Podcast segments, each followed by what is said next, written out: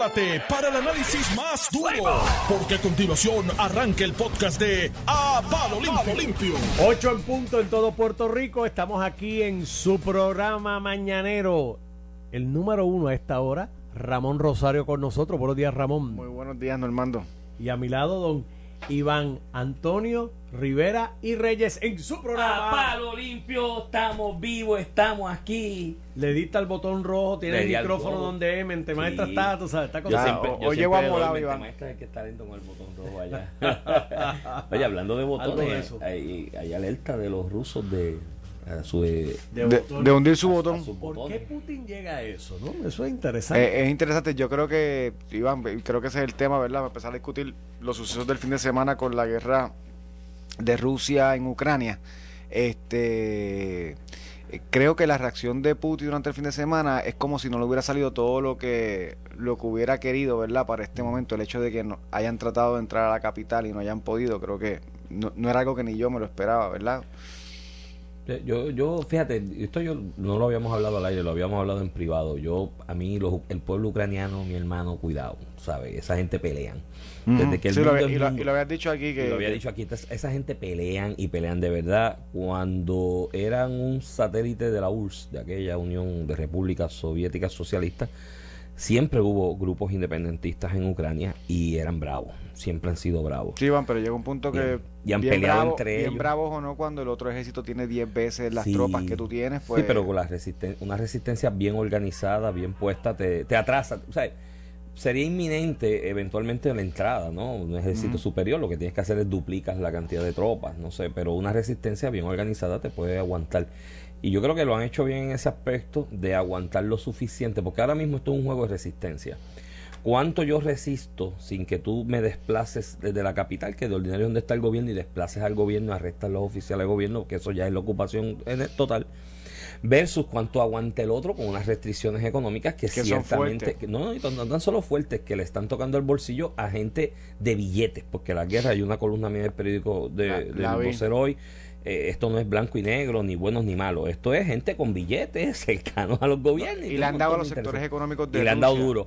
Ayer hubo una movida, ayer específicamente, hubo una movida eh, de Suiza. Eh, o sea, cuando Suiza se mete al juego y dice que va a bloquear cuentas de intereses rusos allí, ahí sí que la cosa se le pone brava. Bueno, eh, Iván, la- el anuncio que hizo eh, tanto Canadá como Alemania como Estados Unidos de bloquear este, la, transferencia, los SWIFT. Eso los eh, mata. eh, es horrible para cualquier economía porque las economías utilizan ese mecanismo para entre jurisdicciones Pero enviarse entonces, dinero. y el en un mundo globalizado tu dinero está por el mundo entero, pero el de Suiza especialmente, y te digo por qué. Porque esto, y esto lo dijo Joseph Stiglitz una vez, después se lo olvidó, ahora anda por ahí con otras retóricas con las deudas, pero, y esto yo lo escuché de frente ahí, ahí, al lado de él. Joseph Stiglitz hablando de las transferencias del Fondo de Monetario Internacional, del Banco Mundial y de otras entidades eh, europeas a Rusia. Porque Rusia cae el muro de Berlín, la política de la perestroika y aquella cuestión de la guerra de las galaxias que Reagan los partió por medio y los, de, los de- llevó a la quiebra. eh, estaba en una situación económica precaria. O sea, la situación en, en Rusia cuando del 88-89 en adelante, después de la perestroika y ese desastre que ocurrió allí, era una cuestión humanitaria grave. O sea, tú ibas a tener gente muriendo de hambre allí si no se hacía nada. Y se le metió billetes a la economía rusa, pero de verdad. Y Joseph Stiglitz decía que era más fácil, eh, comentaba en esa charla que yo estuve, de que era más fácil pedirle el número de seguro social a los oficiales del ejército ruso y los generales y los coroneles, pedirle su número de cuenta de banco en Suiza y mandarle los chavos directo allá, porque los chavos llegaban a Rusia y en tres minutos estaban Estaban ya en Suiza. estaban en Suiza. El que Suiza meta mano y diga bloqueé cuentas, le está metiendo la mano en el bolsillo, le está bloqueando el bolsillo a gente bien influyente en el aparato militar eh, eh, eh, ruso. Digo, de Ucrania también. De Ucrania cogió billetes que se acabó y se ha ido a quiebra, está a punto de irse a quiebra de nuevo por segunda vez. Eh, y es lo mismo, pasa el dinero por las manos de oficiales del aparato militar y demás y caen a Suiza. Pero ya, aquí le metieron al bloqueo de Rusia. Entonces, es una cuestión de tiempo ahora mismo. Eh, ¿Quién resiste más? ¿Cuánto yo resisto? Yo Bueno, ya amagues para tener conversaciones, dos delegaciones, tanto de Rusia y Están Ucrania. ahora mismo en eso. Y yo creo que los ojos del mundo y las oraciones de los que somos cristianos y creemos en Dios y que estas cosas no. no, no Y que no gana nadie, en una guerra así no gana nadie. No, no, no gana nadie. Ninguna, ninguna guerra es buena, todas pie- todo el mundo pierde. Y el problema es que pierden los más vulnerables, que es lo que yo trato de señalar en la columna hoy en el vocero. aquí pierden los vulnerables. O sea, los ricos millonarios de verdad con intereses económicos grandes cercanos al gobierno se montan en un avión y se van y están en otra parte del mundo. Ah, hay dos o tres que se quedaron. Vi la historia de, los, hermanos Klitschko, los boxeadores que están allí con metralletas en mano. Bueno, pero Klitschko, Vitali es bueno, hay uno que es mayor, o sea, hay uno que hay uno que es alcalde, pero el otro se quedó también. Sí, también. igual hubiera sido fácil para los dos montarse en un avión multimillonario ambos. Pero ambos multimillonarios. Este... Pero hay muchos multimillonarios que coge y se va. Eh, lamentablemente los las personas más vulnerables, los marginales, son los que sufren las consecuencias porque no tienes para dónde irte, pierdes lo poco que tienes. Tú sabes lo que es que tú tengas tu apartamentito en medio de una capital, tu casa, en uno de estos pueblos rurales, ¿no? Antes de la capital, y que venga un perdigonazo y te la huele en canto. ¿Me entiendes? Y cuando tú regreses, si puedes regresar, ¿qué vas a hacer? Ya los desplazados van por el medio millón hacia el área de Europa. Eh, muchos de ellos pues tienen familiares, en, porque el pueblo ucraniano dentro de esta, de esta lucha por su independencia inicialmente y, lo, y las guerras civiles, que hubo una guerra civil fuerte en el 2013-2014, eh, hubo una inmigración de pueblo ucraniano grande para el resto de Europa. O sea, tú, vas a España, Polonia, Hungría, este, Alemania, Bélgica, Francia, hay mucho, eh, mucha comunidad ucraniana. Y pues tienen familiares y se van, pero otros no. ¿Entiendes? A vivir en dónde? En, una casa de campaña, en un campamento improvisado, a que te tiren un sándwichito por debajo de, de la verja, ¿no? Eh, eh, es lamentable y es doloroso. Y sufren más los niños de ordinario. A mí me parte el alma. Como ocurrió en Siria también. O sea, como ocurre en Siria. Y como ocurre aún, pero, pero ocurrió en mayor escala ya para la misma época, 2013, 2014, cuando el gobierno de Estados Unidos ayudó a los rebeldes a una guerrita civil contra Hassan. O sea, tú ves caravanas con niños. O sea, eso te parte el alma porque uno es padre. Y, y tú te imaginas tú, o sea, en la tranquilidad de tu casa y que me tengo que ir ¿Me entiendes? Tengo que coger los motetes, lo poco que tengo, y andar con mis nenes kilómetros. ¿no? O montarte en un tren que te coge dos horas, y ahora te coge 20 porque va todo el mundo a piñón encima del otro. Y ese proceso con tus hijos ahí arrastrándolo, ¿cómo tú le explicas eso a los niños, no? Porque uno como adulto lo puede entender, y pues, pero los niños, ¿cómo tú le explicas al niño, mano? O sea, no tienes la comodidad que tienes. Todo el mundo pierde. Así que yo, los que creemos en Dios, oremos de que estas conversaciones adelanten. Yo no tengo mucha esperanza que hayan acuerdos hoy, pero por lo menos una tregua razonable que no va a ser muy larga porque Putin sabe que en una tregua quien pierde es él. quien pierde es el tiempo lo gana. Y, Así que, que una tregua y yo, se ha mencionado por ahí utilizar de mediadora en Europa esencialmente, en esta parte del mundo esa noticia no ocurrió mucho, pero en Europa esencialmente se ha hablado insistentemente por muchos grupos de interés de los dos lados, europeos y rusos, de que Angela Merkel podría ser una mediadora eh, ideal para este caso porque la escuchan en Rusia y la escuchan en, Europa. Y cuando tú hablas de Alemania, hablas de Unión Europea. Así que ojalá haya una tregua que sea corta y que utilicen a ella o otra persona de mediador y que, que conozcan los dos intereses económicos y lleguen a un balance porque si no, esto va a seguir mucho tiempo, ¿sabes? y va a ser doloroso. Y, ¿verdad? Un tema, ya analizando el tema político de percepción pública de lo que ha creado la guerra de Ucrania, ¿verdad? Más allá de, la, de los sustantivos. Este, me ha llamado la atención este, el, éxito en la opinión pública a nivel mundial que ha tenido tanto la Unión Europea como Estados Unidos con el manejo de Rusia. Me explico. Este, Vietnam fue una guerra que Estados Unidos salió bien mal parado en la opinión pública, incluso en la opinión pública en Estados Unidos, que la presión fue tanta que tuvieron que una, una retirada. Irak, Afganistán, usualmente el acercamiento de Estados Unidos a este tipo de conflictos es una intervención temprana. Y eso no necesariamente a largo plazo ayuda a los Estados Unidos, más allá del conflicto interno ayuda a los Estados Unidos porque le crea una opinión pública generalizada en contra. Fíjate que en este caso, el, tal vez el, el pasivismo de Biden por un lado, tal vez eh, la ofensiva que se que se proyectó desde, desde la propia OTAN, desde la propia ONU, desde la Unión Europea, sacó un poco Estados Unidos del panorama del ojo y repudió a las acciones de Rusia eh, es mundial al punto que China, su personal, su principal aliado, se distanció. Se distanció, pero a mil pies de distancia de que todo el mundo tiene que sentarse como tú hubieras esperado. De hecho, en las votaciones se abstiene. Este, como tú hubieras esperado, este, que hubiera sido pues la única voz vocal, ¿verdad? A favor de lo que está haciendo Rusia. Realmente la opinión pública mundial ha dejado a Rusia solo y eso obviamente pues los desangra. Hay unos datos económicos sobre lo de China, porque obviamente a mí me ha sorprendido. Digo, no me ha sorprendido. China China es muy hábil, ¿sabe? Los chinos son, yo creo que culturas tan milenarias que nos llevan ventaja por mucho, la sabiduría que se acumula en el tiempo eh, es importante. Eh, yo me acuerdo cuando las hipotecas aquellas, eh, los, las subprime esto de las, hipotecas tóxicas, que el mundo entero se fue a quiebra prácticamente por, por esas hipotecas. Cuando China en su momento, a pesar de la presión que le puso Wolfowitz, que era el del Tesoro de Estados Unidos, para que compraran hipotecas de esas, ellos no cayeron y dijeron, no, no, espérate, déjame analizarlo. Estuvieron un tiempo analizándolo hasta que no cayeron y todo explotó. Y China estaba en lo mismo. Han sido muy ambiguas, ¿no? En algún momento dice que puede restringir el acceso de Rusia a, a mercados de capital o acceso a capital por medio de China. Pero ¿qué es eso de restringir? ¿Es prohibirlo? ¿Es que te lo hago más difícil? ¿No entiendes? Eh, eh, ha sido muy ambivalente. Yo creo que la explicación es porque son dos mercados importantes para China, tanto Rusia con las alianzas económicas que tienen en distintos lugares. Estaba buscando algunos datos ahí. Ucrania es el segundo mercado de importaciones o de exportación para Rusia, ¿no? De exportación. De exportación. Rusia exporta al mundo entero, pero el segundo mercado más importante es Ucrania. China, aunque Ucrania... Espérate, espérate.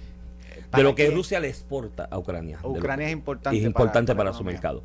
Pero eh, aunque en el caso de China, quizás Ucrania no sea tan importante del 1 al 10 dici- comparando con lo de Rusia, la realidad es que en cantidad de miles de millones de dólares al año está ahí pegado con lo que le, le exporta a Rusia.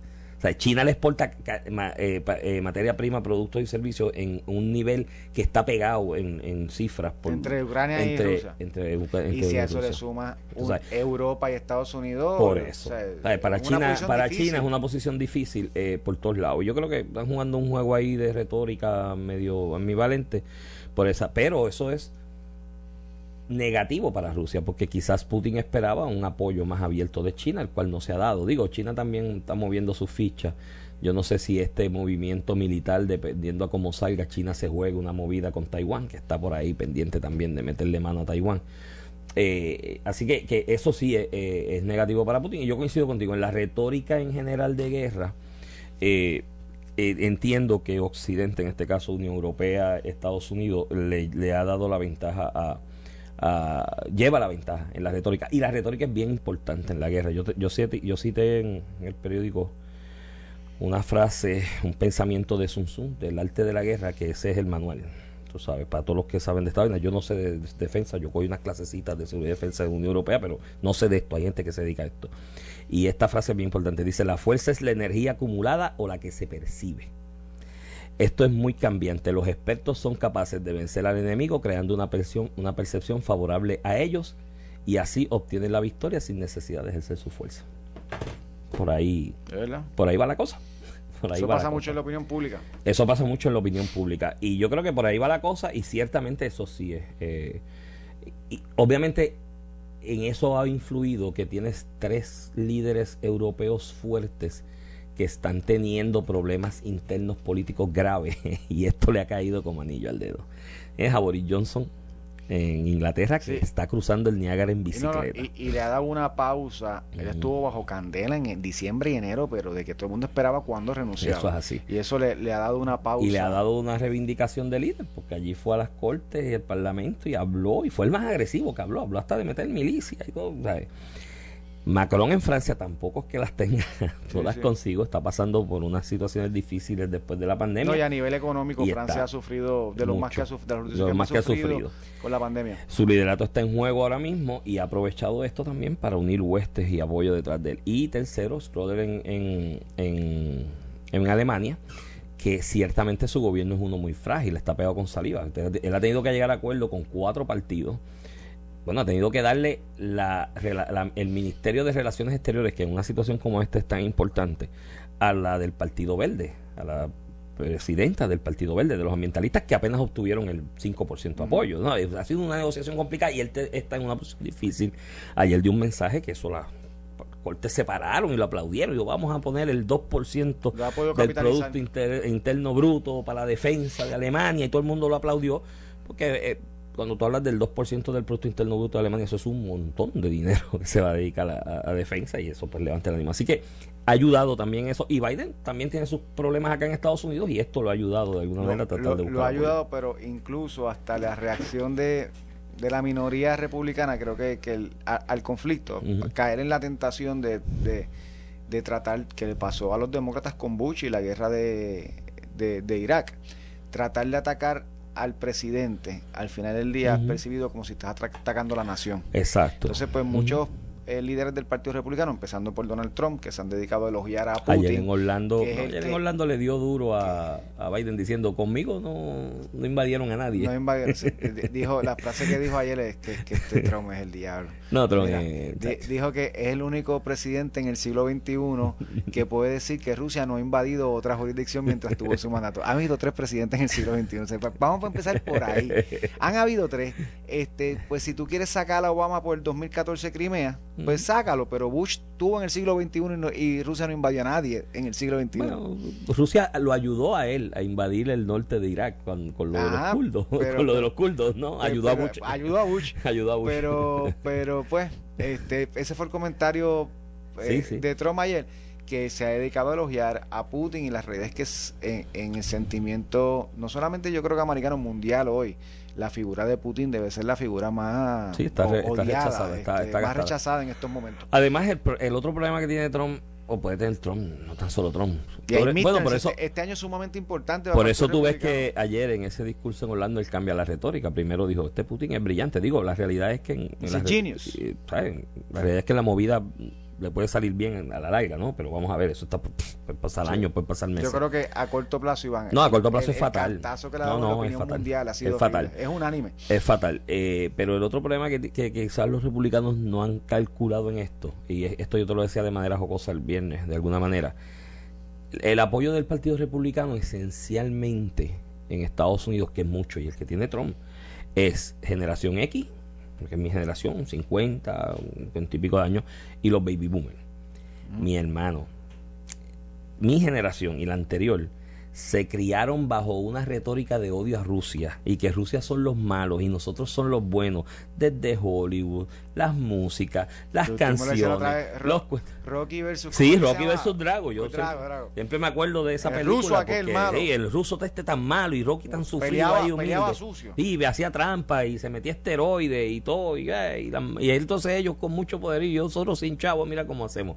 O sea, tú criaste dos generaciones completas en esa retórica. Sacarle ese chip subconsciente en este momento es bien difícil, ¿lo sabes? Así que es, es un error de cálculo de alguna manera. Yo creo que lo que pueden sí darle la, la- la vuelta al discurso, y bueno, todo esto es retórica, es quizás a la estrategia o quizás la debilidad de la estrategia de, de Biden, ¿no? Que esto, esto en relaciones internacionales de hace unos años se venía discutiendo de la estrategia de disuasión por filtración, que es de ordinario los sistemas de inteligencia tú los montas para que te traigan insumo información, inteligencia militar, ¿no? Para que te traigan insumo información para tú picar alante del otro en los movimientos militares, militares o de estrategia de seguridad, ¿no? Este, para defender tu territorio o, o territorio de interés. Y el, val- el valor de la, informa- de la inteligencia era ese me trae información que estos se van a mover para tal yo pico adelante y me muevo en un lado y pongo portaavión y pongo otro. Eh, hace un tiempo se viene discutiendo en eh, conocedores de relaciones internacionales, que vuelvo y repito, tampoco es mi especialidad, lo estudié como parte de mi aprobación formal, pero es un ángulo nada más, no es que sea experto en eso. Se venía hablando de esa, de esa estrategia de la disuasión por filtración. La inteligencia que yo tengo la pico adelante y la suelto, y al yo soltarla tú dices, de antes ya me picaron adelante y yo no la voy a hacer. Y eso fue lo que hizo Biden. Y lo hizo muy bien, ¿no? En esa estrategia, si es que funciona a la larga, de relaciones internacionales. Lo que pasa es que aquí en el otro lado se encontró un tipo medio volado de casco y dijo, ah, me filtrate la información y pues voy para adelante más rápido. O sea, eh, hay que ver a No, largo plazo no, cómo no, surge. No, necesariamente. la- la pero quizás los republicanos, eh, eh, donde más pega pueden conseguir para rebatir, no es alabar a Rusia ni criticar a Estados Unidos por lo que está haciendo, sino decir, mano, lo hiciste muy tarde y muy débil. Mira, quizás esa eh, es la eh, retórica. Y esa, y esa es la crítica, que y, y puede tener algo de, de sustancia esa crítica. Sí, sí. Pero cuando tú miras incluso, yo yo si- sigo esta página Real Politics. Ah, mira, me aclara un amigo en común que, y esto yo no, no, no recordaba el dato, de verdad, que Putin invadió Rumanía en el 2008, cuando Bush. Rumanía. Rumanía. No, me- no me acordaba de eso. O sea, Sí, que, sí. que- No, no me acordaba del O sea, que, que, que Trump Que Trump volver razón. porque Trump es el único que controla a Putin. Bueno, tú viste, hay un, hay un video saliendo que es un GIF, en verdad, de un encuentro de Trump y de Putin, que Putin Ah. le extiende la mano. Y Putin, a pesar de las fotos y el machote, es de un tipo bien bajito, Sí, comparado con los rusos. Y que Trump le da la mano y lo ala. Y lo ala hacia él, así, con la mano cubriendo la quién? A Putin. A Putin. Y lo ala para él, como que dice, no, pajarito, párate aquí, al frente mío, que Alguna gente dice, ese es el, lenguaje no verbal. No te estoy diciendo nada, pero con el físico te estoy diciendo, oye, tú a mí me respetas, ¿sabes? Y eso en negocios se usa mucho de cómo tú saludas y de mandas mensajes. Y hay gente con eso también dice, ah, bueno, pero es que Tron desde el primer saludo le dijo, caballo, conmigo no. pero, al final del día, invadiendo a Ucrania, eh, un, país con inferioridad militar, pero por mucho de Rusia. Eh, según las últimas estadísticas de, del ministro de Defensa de Ucrania, alrededor de 5.300 soldados rusos han perdido la vida. Este, para que tengas un contexto, en 10 años Estados Unidos en Afganistán perdió 4.000 soldados. Estamos hablando de 4 o 5 ya sé. Ha sido una, si, si, ¿verdad? si, estas estadísticas que sí, el ministro de Defensa ucraniano son ciertas, eh, ha sido una, una, una, guerra sangrienta para Rusia también. este y en ese sentido... Digo, pues siempre que tú peleas en territorio ajeno es más Siempre que tú peleas por territorio ajeno. Oye, ejemplos de Estados Unidos, Vietnam, y bueno y la propia Segunda Guerra, o sea, Normandía fue un éxito, la invasión y la toma, pero costó sangre y vida. Costó sangre y después haberle metido dos o tres cantos también Exacto. por otro lado. Y entonces después entrar a las ciudades más importantes de Europa costó vida, porque el, el, eh, tú pelear en territorio ajeno lleva ese riesgo siempre hay que ver la estadística si es cierta no, pero mira, sean 5 mil o sean mil o sean 800, es, sangre y pérdida. Y lo peor en este caso es que por eso a mí este tema me estrega el corazón. Manos, son nenes, brother. La, en, en, en, Rusia ha habido, obviamente, y era necesario un cambio generacional en las fuerzas militares. Y cuando tú ves son nenes, 18, 19, 20 años, 21 años, nenes y nenas. vi ahí unos videos también de unas niñas rusas manejando un tanque de estos tan enorme y expuestos a eso. Hay otro, digo, esto yo lo llamo la atención en la columna y lo, y lo quiero repetir aquí para los radioescuchas. Cuidado también con lo que consumimos. Sí, sí, con, lo que eh, tenemos en los medios. Hay muchos intereses económicos envueltos en esto, hay muchos intereses económicos que están relacionados con medios de lado y lado, de los dos lados, así que aplica para los dos igual. el día de la invasión se estaban usando videos como si fueran rusos de eventos anteriores, ya sea de Crimea. Así que como hay tanto interés económico y muchos de ellos ligados a medios, vamos a hacer yo le, yo le sugiero a los radioescuchas, esto no es cuestión de, ni que tome bando ni deje de tomar bando. Eh, llega a sus propias conclusiones uniendo los puntos. Pero por favor, consuma más de un medio, no se limite únicamente al contenido de redes sociales y busque toda la información posible de todos los medios posibles, de todos los países posibles, para que usted haga composición de espacio. Porque aquí se juega mucho también con, con eso y las demás es parte de la retórica de lo que te acabo de citar de Sun Estoy de acuerdo. Si ven CNN, también vean Fox. Y si ven Fox, y si ven Fox eh, eso a nivel también interno de Estados Unidos. A nivel nacional tienes que hacerlo. Tienes que verlos todos. Y, y pues tiene, tienes que, hacerlo, pero mira, sean 100, sean 200, sean 5 mil manos, de verdad, ver niños ahí muriendo por, por los intereses económicos de otros, que no son ni de ellos, que ellos nunca los van a disfrutar, pues es bastante doloroso. Ojalá, de verdad, ojalá que estas conversaciones que se han iniciado hace un rato, tengan fruto, tengan... Eh, Porque ha habido eh, de parte de Rusia, que yo creo que es parte del, de la estrategia eh, de, proyección y de presión. Ha amenazado ya con la utilización de bombas nucleares. Finlandia, Suecia, comentarios directos a, posibles repercusiones iguales que están ocurriendo en Macron Ucrania. me tiró para atrás. Yo tengo más armas nucleares que tú, así que no. Estate quieto ahí. Bueno, y Francia es una gran potencia militar eh, nuclear. La gente se le olvida a veces de eso. Tenido problemas de casos de derecho internacional porque cogieron ahí en el Pacífico y explotaron medio mundo allá para los 50, 60 cuando las probaban. Practicando, practicando. Practicando. Y, y, ciertamente, no, muchachos, eso pensar. Ayer mi compañera está en un viaje de, de, de, su, de su trabajo aterrizó a Estados Unidos y lo primero que ve es ese, ese, titular no en el celular cuando lo prende y me llama como que sumamente asustado y preocupado. Yo, yo estoy en Estados Unidos ahora mismo, ¿qué va a pasar? Y yo, mira, allá. Yo no creo que va a pasar, eh, yo no creo que nada. O sea, el instinto del ser humano es de sobrevivencia. Yo no creo que estén tan locos como vamos a matarnos y a volarnos en mira, Tú miras a una persona como Putin, ¿verdad? Y el, resto del mundo también que está que se tiene que defender. Y nosotros no hemos vivido una guerra Nuclear. Nuclear. hecho, aquí se tiraron bombas en un sector en, en Japón, eh, bombas nucleares que afectó ese sector y por toda la vida. Barato por toda la vida. Bueno, Chernobyl, eh, tuviste un pequeño liqueo, un pequeño liqueo, comparado con lo que sería una bomba de gran calibre. Nagasaki todavía, tiene, todavía están las consecuencias. las repercusiones. en Puerto Rico dejamos de educar. En Puerto Rico dejamos de educar respecto a cómo tú enfrentas y las estrategias se hubiese un ataque nuclear, ¿no? Que hay unas estrategias de que unos ciertos químicos que usas para taparte la nariz, para limpiar los refugios. Aquí las escuelas, en la época de los 60, 70, se fabricaban con unas ventanas de plomo y unas estrategias específicas porque muchas escuelas eran refugio ante la posibilidad o eventualidad de un ataque nuclear.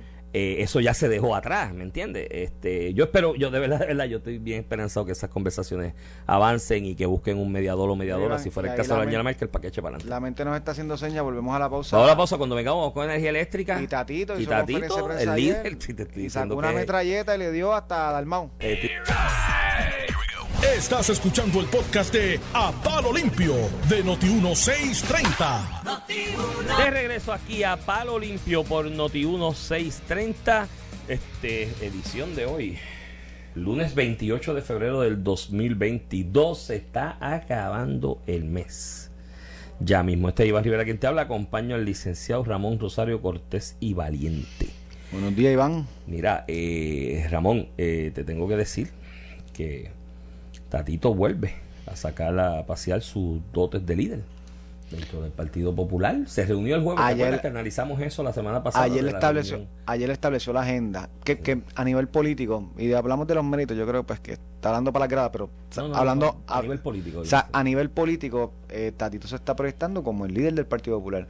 Ayer tuvo la oportunidad no solamente de presentar una propuesta y proyectarse como la persona que establece la agenda, sino que, que lo, lo utilizó hábilmente, no solamente para darle un, un cantazo al gobernador, sino para minimizar el liderato de otros políticos.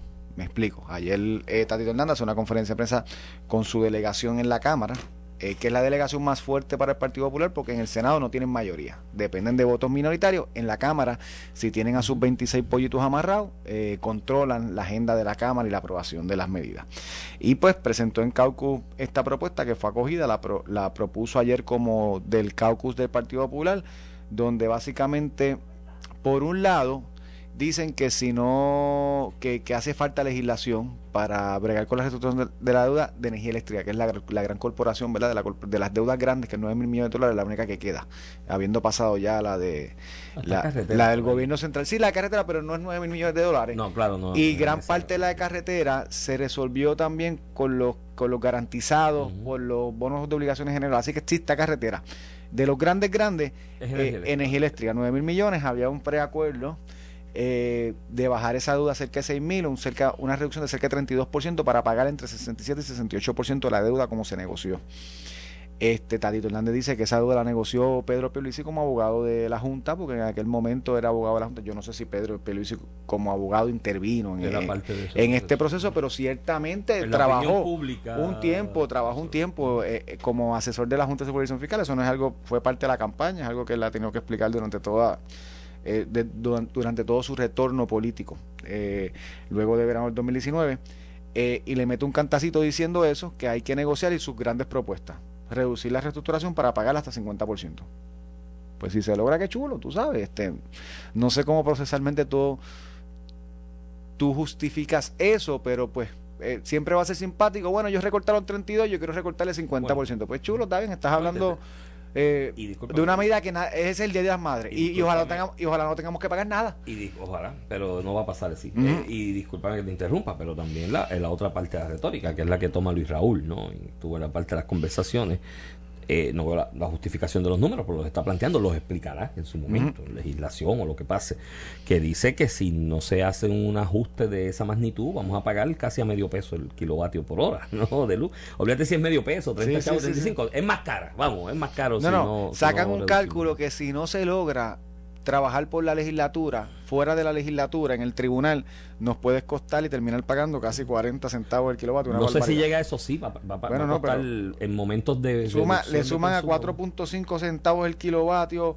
8 centavos de la deuda. Yo no, estoy claro con la, con la matemática, pero sí hay una realidad. Eh, el plan de ajuste o las propuestas que ha habido, y de hecho esto viene desde Alejandro, o sea, porque cuando esto que mencioné de que cuando Pedro y el señor este que Alejandro puso a representarlo en la Junta, tenía una negociación similar a esta desde antes, de, que, ganara Ricky y, que Perluisi pasara a ser abogado de la Junta, qué sé yo. Este, el, el, asunto es que sí, en la fórmula eh, conlleva un incremento cuando baja el consumo. Si baja la cantidad de consumo, por lo tanto bajan los ingresos, tienes que hacer un ajuste automático, que es un modelo parecido al de Rhode Island, que hizo un ajuste en algún momento así y subes el kilovatio por hora, el costo. Pero yo sigo insistiendo, el kilovatio por hora en Puerto Rico, digo, la factura de energía eléctrica en Puerto Rico no nos está matando tanto por el kilovatio por hora, nos mata por la zafacón de pérdida. De pérdidas que tienen ahí empezando. Eficiencias e incentivos que hay ahí. Eh, parte de su propuesta es establecer la, trans- eh, la transición a un combustible con menor costo y más limpio.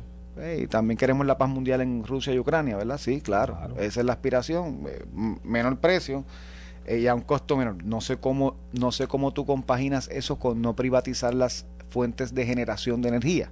Porque no hay manera de transicionar a un combustible más económico y limpio si no es a través del sector privado, porque tienes la autoridad en quiebra, a por menos, el definición. gobierno, a menos que el gobierno se declarara como el productor de energía renovable, bien, pero, pero eso conllevaría eso- una erogación de por eso, préstamos. tú a menos que parte, que la propuesta tienes- sea que parte de la negociación sea préstame. para Tú esto. tienes, tú tienes No 10 sé. mil millones de dólares para hacer nuevas eh, fuentes. Estás en quiebra. O sea, la realidad es que la Corporación Pública Energía Eléctrica, por más que quiera y por sus propias acciones, eh, fracasó y al estar en quiebra no tiene el capital para uno convertir. Por eso es que están los procedimientos de subasta para que gente le proponga al gobierno hacer la inversión y vender la energía a un costo más barato del que Ahora- el gobierno la produce hoy. Ahora, él tiene, él tiene un punto, fíjate, dentro de la situación que, eh, eh, eh, eh, hay, que hay que mirarlo y, y- y- y creo que es plausible y ojalá él eh, logre y, y acop- acopiar el apoyo para esto.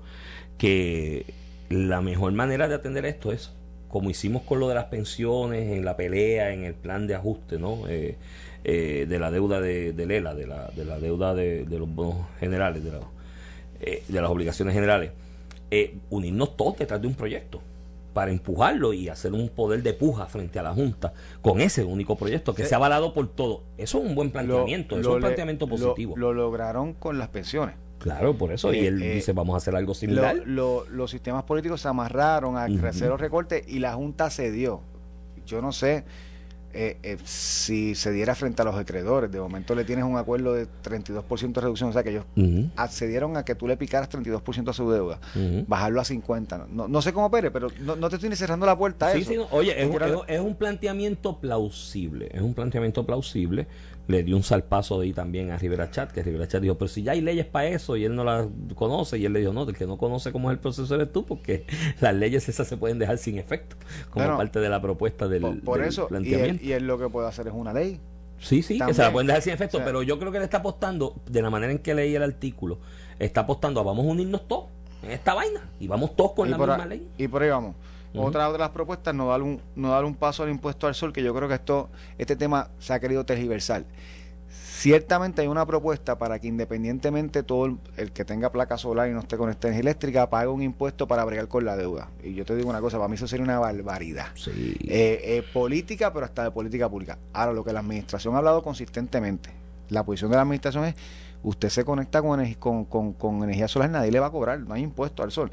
Ahora, si usted quiere... cargo de servicio Si usted quiere mantenerse conectado a energía eléctrica, claro, como hoy, yo Hay tengo un cargo por servicio si estoy conectado a energía eléctrica, aunque no la use, me va a llegar algo. Sí, pero hay un equipo y unas servidumbres que son de energía que son de- eléctrica. por eso que eh, tratar de decir que eso es un impuesto al sol eh, es No, politiquería. sí, quizás el, Eso- el concepto se ha traído mal en, en, en, en no, España no, pero hubo una, hubo una discusión de impuesto al sol, Iván. sí, que O sea, era el, de, que- el de por cada kilovatio que tú generas de eh, energía solar, ponérselo, a tanto. ponérselo a todos los ciudadanos independientemente utilicen energía eléctrica. Para mí es una barbaridad. Eso sí son en España. Pero sa- sacar eso del panorama y el que esté tanto conectado porque usa los servicios de energía o el por- o el que tiene cualquier Está sistema de energía, puede ser hasta cualquier sistema de energía que es autónomo, pero se mantiene conectado, tiene que pagar un cargo porque está usando la servidumbre igual que Sí, sí, yo, sí. que estoy totalmente conectado. Así Sí, que sí, te entiendo en ese aspecto. proteger a los empleados, y aquí es que viene la, la disputa que tú dices con Tomás Rivera Chat, proteger a los empleados de la AE y sus pensiones.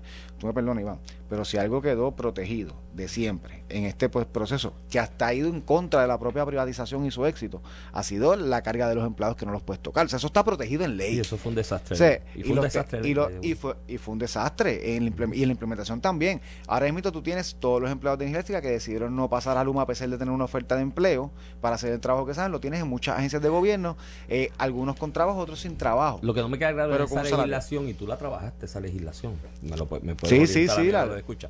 Y esto no me queda claro de esa legislación. es 120-2018. en, el en el aspecto, ¿cómo era? El Prepa Liberation Act.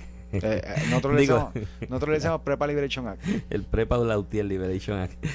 Mira. Cuando decimos Prepa es Utiero, y al final del día Eh, mandaba es lo mismo. No, no, pero lo que no me queda claro de esa legislación, aquí se hablaba de la transición al ente privatizador en la distribución, que es Luma, ¿no? Ese proceso. Es una parte. en los empleados de la generación, en proceso de privatización de generación, también va, a pasar, lo mismo. va a pasar exactamente lo mismo. Por eso está recogido en la ley. Está, sí, porque el- Mm. se le garantiza a todos los empleados de energía eléctrica que la transformación, ¿verdad? Que es lo que hace la ley y, y que permite la, la privatización. Puedan escoger o irse con un privatizador o irse al gobierno. Que, que es un que- error, que está mal diseñado porque si, esa, si ese empleado no tenía espacio en el privatizador, yo entiendo. Y eso fue una de las cosas que se pelearon en la legislatura.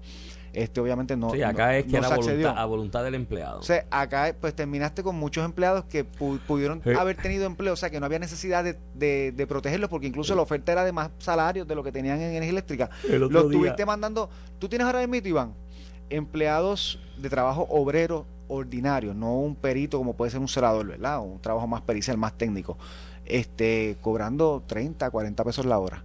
Este, ¿Por qué? Porque es un empleado bien sofisticado a nivel tecnológico como un celador, pero que lo tienes haciendo trabajo ordinario porque ya no está en energía oficina. eléctrica. Eh, eso, eh, eso, eso ciertamente fue una atrocidad. una- Y la una- última propuesta, Iván, Bueno. bajar el costo tarifario para todos los abonados. Ah, imagínate. Contra, ¿verdad? Ah, oye, tú vas a hacer un movimiento de pueblo para que todas las fuerzas políticas se unan detrás de ti. No vas a pedir bajar la Bueno, luz, o sea, y el malletazo se lo dio a Dalmau ayer cuando hace sus propuestas. Pero yo no voy a radicar el proyecto, dice Tatito. O sea, que nadie ha visto el proyecto, solamente las ideas.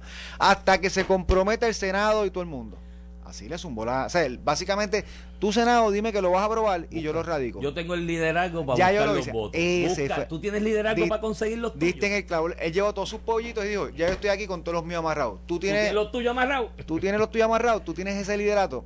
Sí. Y Dalmau le contesta para atrás, no se quedó callado, dijo eh, que Tatito Hernández conoce la constitución y que él tiene que radicar un proyecto, evaluarlo, aprobarlo y cuando se lo pase al Senado, ellos lo evalúan. Pero eso es fácil de contestar también. ¿Cuál es? Zumba. Porque, ¿sabes? ¿Para qué yo voy a aprobar esto si yo sé que me- de antemano que va a estar colgado allá? Búscalos y garantízamelo. Eso es lo que Tatito le dijo. Este, pero, pero ciertamente eh, Mira, pero el, el llamado... y- es una tiradera. Eh, eh, ya analizamos lo técnico no de la propuesta, pero el llamado de Tatito a vamos a unirnos todos detrás de esto, porque si tuvimos éxito, qué sé yo, en el ejemplo de las pensiones, ¿por qué no podemos tener éxito en esto? Mano, Ramón, te lo tengo que decir, sigue destacándose Tatito como el último atisbo de resistencia, ahí, de liderazgo, en el PPD. O sea, Y está como quien, su hueste y, y su como quien tropa. consistentemente hace cosas para hacer quedar en ridículo a los demás de su partido, Iván. Porque también hay algo de eso aquí. tiene una de O las sea, el, el, sí. el, sí la, conferencia, sí. la conferencia de ayer tuvo varios objetos, o- objetivos que yo creo que fueron que lo, logró, Los logró, los logró, eficiente. alcanzó. Eh, proyectarse como líder y meterle dos o tres pescosas, minimizar el liderato de los demás líderes dentro del Partido Popular y en este caso José Luis Dalmau. A mí, un gran amigo, muy inteligente, una persona de, los que está en este país, que está dando la batalla en estas peleas eh, ante la Junta. Un día me dijo una frase y viniendo de él y con su inteligencia la tengo que tomar con mucha seriedad. Me dice, Tatito tiene una gran ventaja. Y yo le dije, ¿cuál? Que todo el mundo menosprecia su capacidad y su habilidad. Y no es, no, es, Ujú. no es bruto, es hábil, ¿sabe? Lo menosprecian, pero es hábil. Y, presidente de la y- Cámara. y de hecho se aprovecha de, ese, Pre- de esa subestimación de mucha gente para mover sus fichas. Es presidente de la Cámara de un- y es representante de un distrito donde no lo quiere su alcalde. Por del eso, el Partido alcalde ¿sabes? principal de ese alcalde. ¿sabes? Así que esa, esa frase aplica aquí, creo que sigue despuntando ahí liderazgo y vamos a ver en qué queda la propuesta. Pues esa peleita está casada, casada. Mira, cuéntame, ¿qué otro tema tienes por ahí? Mira, Iván, pues este, hay que hacer un llamado. Oye, está lo del CDC y las mascarillas también. El CDC dijo que mascarilla adentro no, y aquí estamos. ¡Ah! El CDC dice, ponte mascarilla, hay que ponérsela. Dice el CDC, Eh, quítate la mascarilla. Vamos a ver. Vamos a si no ver.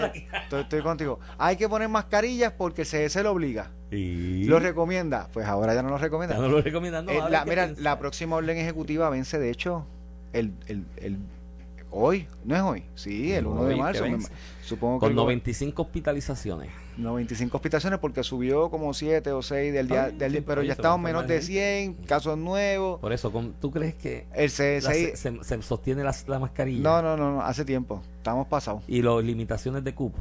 No.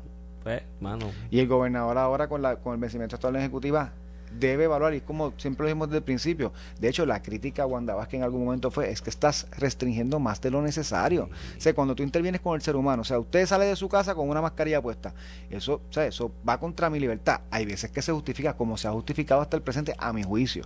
Eh, yo creo que ya esa, eh, ese giro, ¿verdad? Para tú obligar a la gente, y el que quiere usar mascarilla, que la use. Y si usted, para entrar a su casa o a su restaurante o a su negocio, quiere exigir que la gente use mascarilla, usted lo puede hacer. Eso es su negocio, su propiedad privada.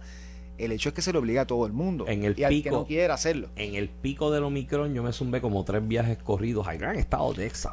Y allí era el que la quería. Total, Iván. El que quería ponérsela, se la ponía. Claro, mi experiencia allí fue que iba al supermercado, a la farmacia, al estadio. Y la gente alguna se la ponía. El 1% tenía mascarilla. Y Pero- pero, pero- se sentían tranquilos con la O- mascarilla. Hoy en día tú lo ves en la calle. Este, la diferencia. Mucha gente no está usando la mascarilla. Ya sé que hay unas cosas que se convierten en letra muerta. Por pero sí, el, pero, pero el gobernador debe enviar un mensaje, y, y esto fueron parte de las expresiones cuando él juramentó en el 2021, en enero, de que, de que él no cree en restricciones innecesarias, injustificadas. Por Ya hay unas que están siendo injustificadas y razonables que tiene que atender. Entonces, es- eso es un problema porque entonces a la larga le crea a él un problema. Si mantiene restricciones que no son justificables y necesarias en este momento, le crea a él un problema de percepción de totalitarista, ¿me entiendes? Y empieza la. Bueno, tú tienes, tú tienes un alcalde de los tuyos, penepos, de los PNP, de allá de San Sebastián, que le dijo dictador. está rebelde. Y que está rebelde y le dijo, sí, pues, con Wandy. Wanda Sí, pero- perdió. pero- pero le está- dictador. Le dio dictador porque, porque Wanda perdió, chico. Está bien, pero, pero está bien, pero él lo dijo. Y vamos sacándole la parte, empieza gente a decir lo mismo. Oye, Sí, pero sí, si sí. Entonces, Le empiezas a ya dar- lo que tú quieres es tenerlos controlados desde el le Estado. y eso empieza a es dar la razón a, a personas que tenían otros propósitos cuando vinieron con la crítica. Estoy, de acuerdo contigo. Sí, sí, porque de un momento en que tiene la percepción de que tú quieres mantenerlos controlados ahí. Y no, chicos, yo creo que la libertad que nuestra constitución y la de Estados Unidos también, la nación a la que tú aspiras a ser parte, eh, Somos parte. Eh, no yo somos, quisiera estar, yo, pertenecemos yo- a. yo quisiera ser parte en igualdad de No, no, no, condiciones. pertenecemos a, no es lo mismo pertenecer a, a ser parte de Pero si tú, perteneces a algo, no eres parte de, ya me vienes con.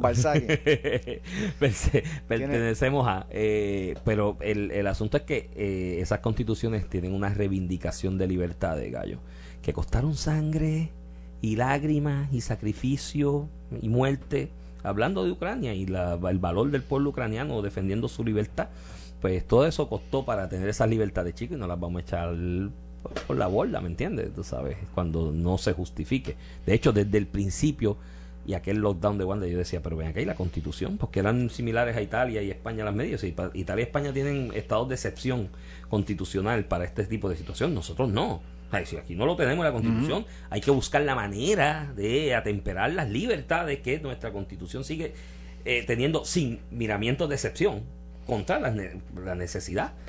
De hecho, la legislatura aquí nunca bregó con eso. Esto aquí ha sido por orden ejecutiva todo el tiempo. Nuestros grandes legisladores nunca, nunca aprovecharon esta coyuntura Nunca para establecer un, un- el establecimiento de legislación que atemperar el mandato constitucional de esas libertades con las necesidades. ¿no? Bueno, de- I- de Iván, y aquí, y aquí hay legislación donde se le permite al gobernador en, en escenarios de emergencia. Aquí lo que nunca, lo que nunca hubo fue una validación de Una esas acciones en el esa- camino. De, esta- de estas actuaciones. ¿sabes? Porque esa legislación que tú mencionas, que es la del cuando la sombrilla. La ley todo 20, eso. pero, pero antes de la ley 20 lo tenía la ley de policía. Es una sección particular sí, que la- le otorga al gobernador, que se ha utilizado, declarar emergencias y... ¿Y tú sabes qué dice la ley en ese caso?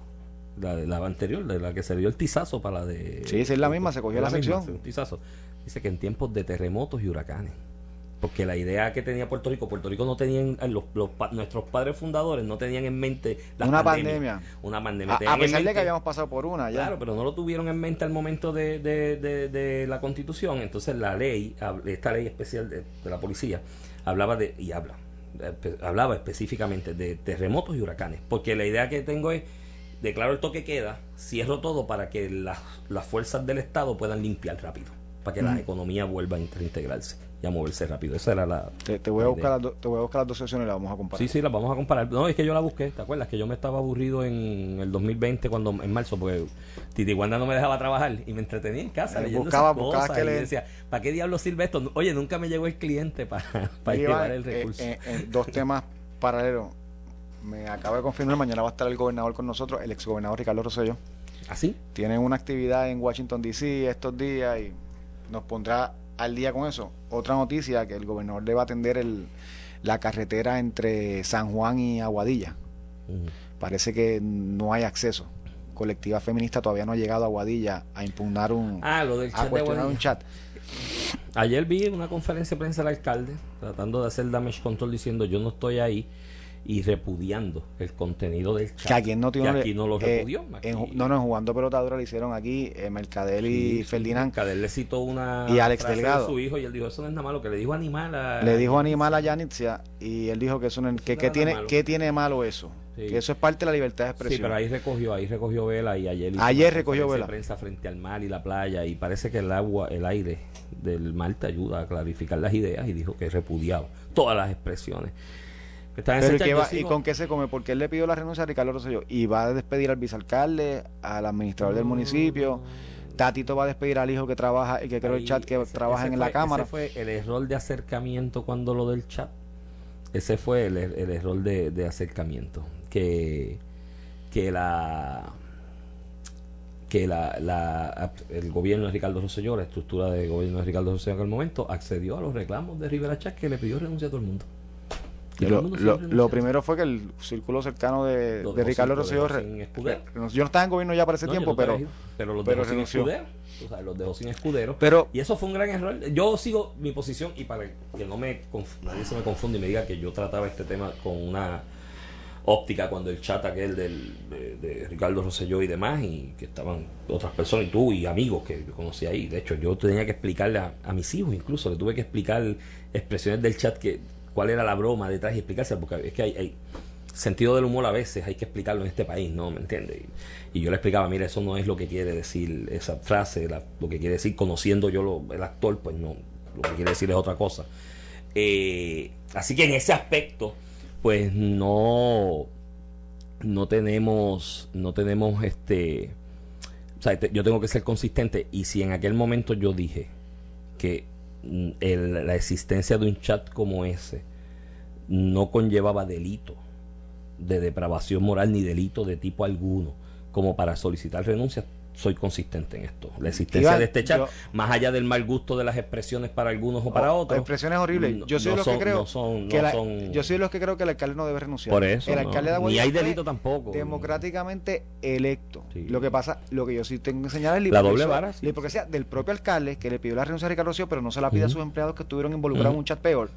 Es de Tatito Hernández, que pidió la renuncia de Ricardo Rosselló, radicó resoluciones para investigar lo que había pasado en los chats, no fue incluso en otro de Wanda. que- no No, no, que Tatito, y la Delegación del Partido Popular también radicaron Ah, yo medidas. pensé que era Johnny Méndez Para investigar. tres juristas van a nombrar También. tres juristas ahora No, no, porque, Yo- es la, yo puedo ser jurista. porque es la doble vara. este, eh, y, y todos los el alto liderato del, del Partido Popular que antes pedía renuncia y hoy se mete la lengua en el estuche. uno tiene que ser eh, consistente. Señalar la hipocresía, eh, y yo no voy a caer en eso, pero hay una gran hipocresía colectiva feminista. ¿Dónde están las pancartas y, y, a la, y la huelga? a Yanicia le dan Eh, Sandra, ahí. Rodríguez, Sandra Rodríguez Coto, ¿dónde está? Ya ni, ni habla de chat, ya no se atreve. Este, o sea, lo que te quiero decir es, ¿dónde están estas personas orquestadas políticamente para atacar las administraciones del PNP con la doble vara? Bueno, incluyendo el- líder de mi partido. Porque el verano del 19 no era el chat, Ramón. El verano Sí, del sí, estoy 19 era un movimiento contra una de resistencia contra unos cambios que se estaban implementando y, y una guerra interna civil que tenían ustedes en el PNP. Ahora mismo estoy esperando el nombramiento de los tres juristas a ver si yo puedo ser jurista. Digo, ya no, ya dije, ya yo canté el bolo. Vuelvo y repito, uno tiene que ser consistente en la vida. Y antes de uno hacer una expresión, tiene que decir, ven acá, ¿de verdad yo creo en esta expresión? Porque si voy a hacer esta expresión por conveniencia político partidista del momento o por conveniencia económica del momento, sin creer en ella, créeme, tarde o temprano te va a explotar una situación en que vas a entrar en contradicciones. Y uno tiene que ser, antes de tirar la expresión, estar claro que cree en ella firmemente. Que uno puede cambiar de opinión en el camino de la vida, ¿no? Y demás, pero tiene que justificar el cambio. ¿Y por qué fue que cambió? ¿Qué es lo nuevo o el elemento nuevo informativo que te hace cambiar? Y aquí, pues no. Nadie cumple con ese criterio. Mira, nos están haciendo señas. Tenemos que irnos, mano. Nos escuchamos mañana. escuchamos mañana. Manténgase en sintonía. Esto fue el podcast de A, A- Palo Limpio de Noti1630. Dale play a tu podcast favorito a través de Apple Podcasts, Spotify, Google Podcasts, Stitcher y notiuno.com.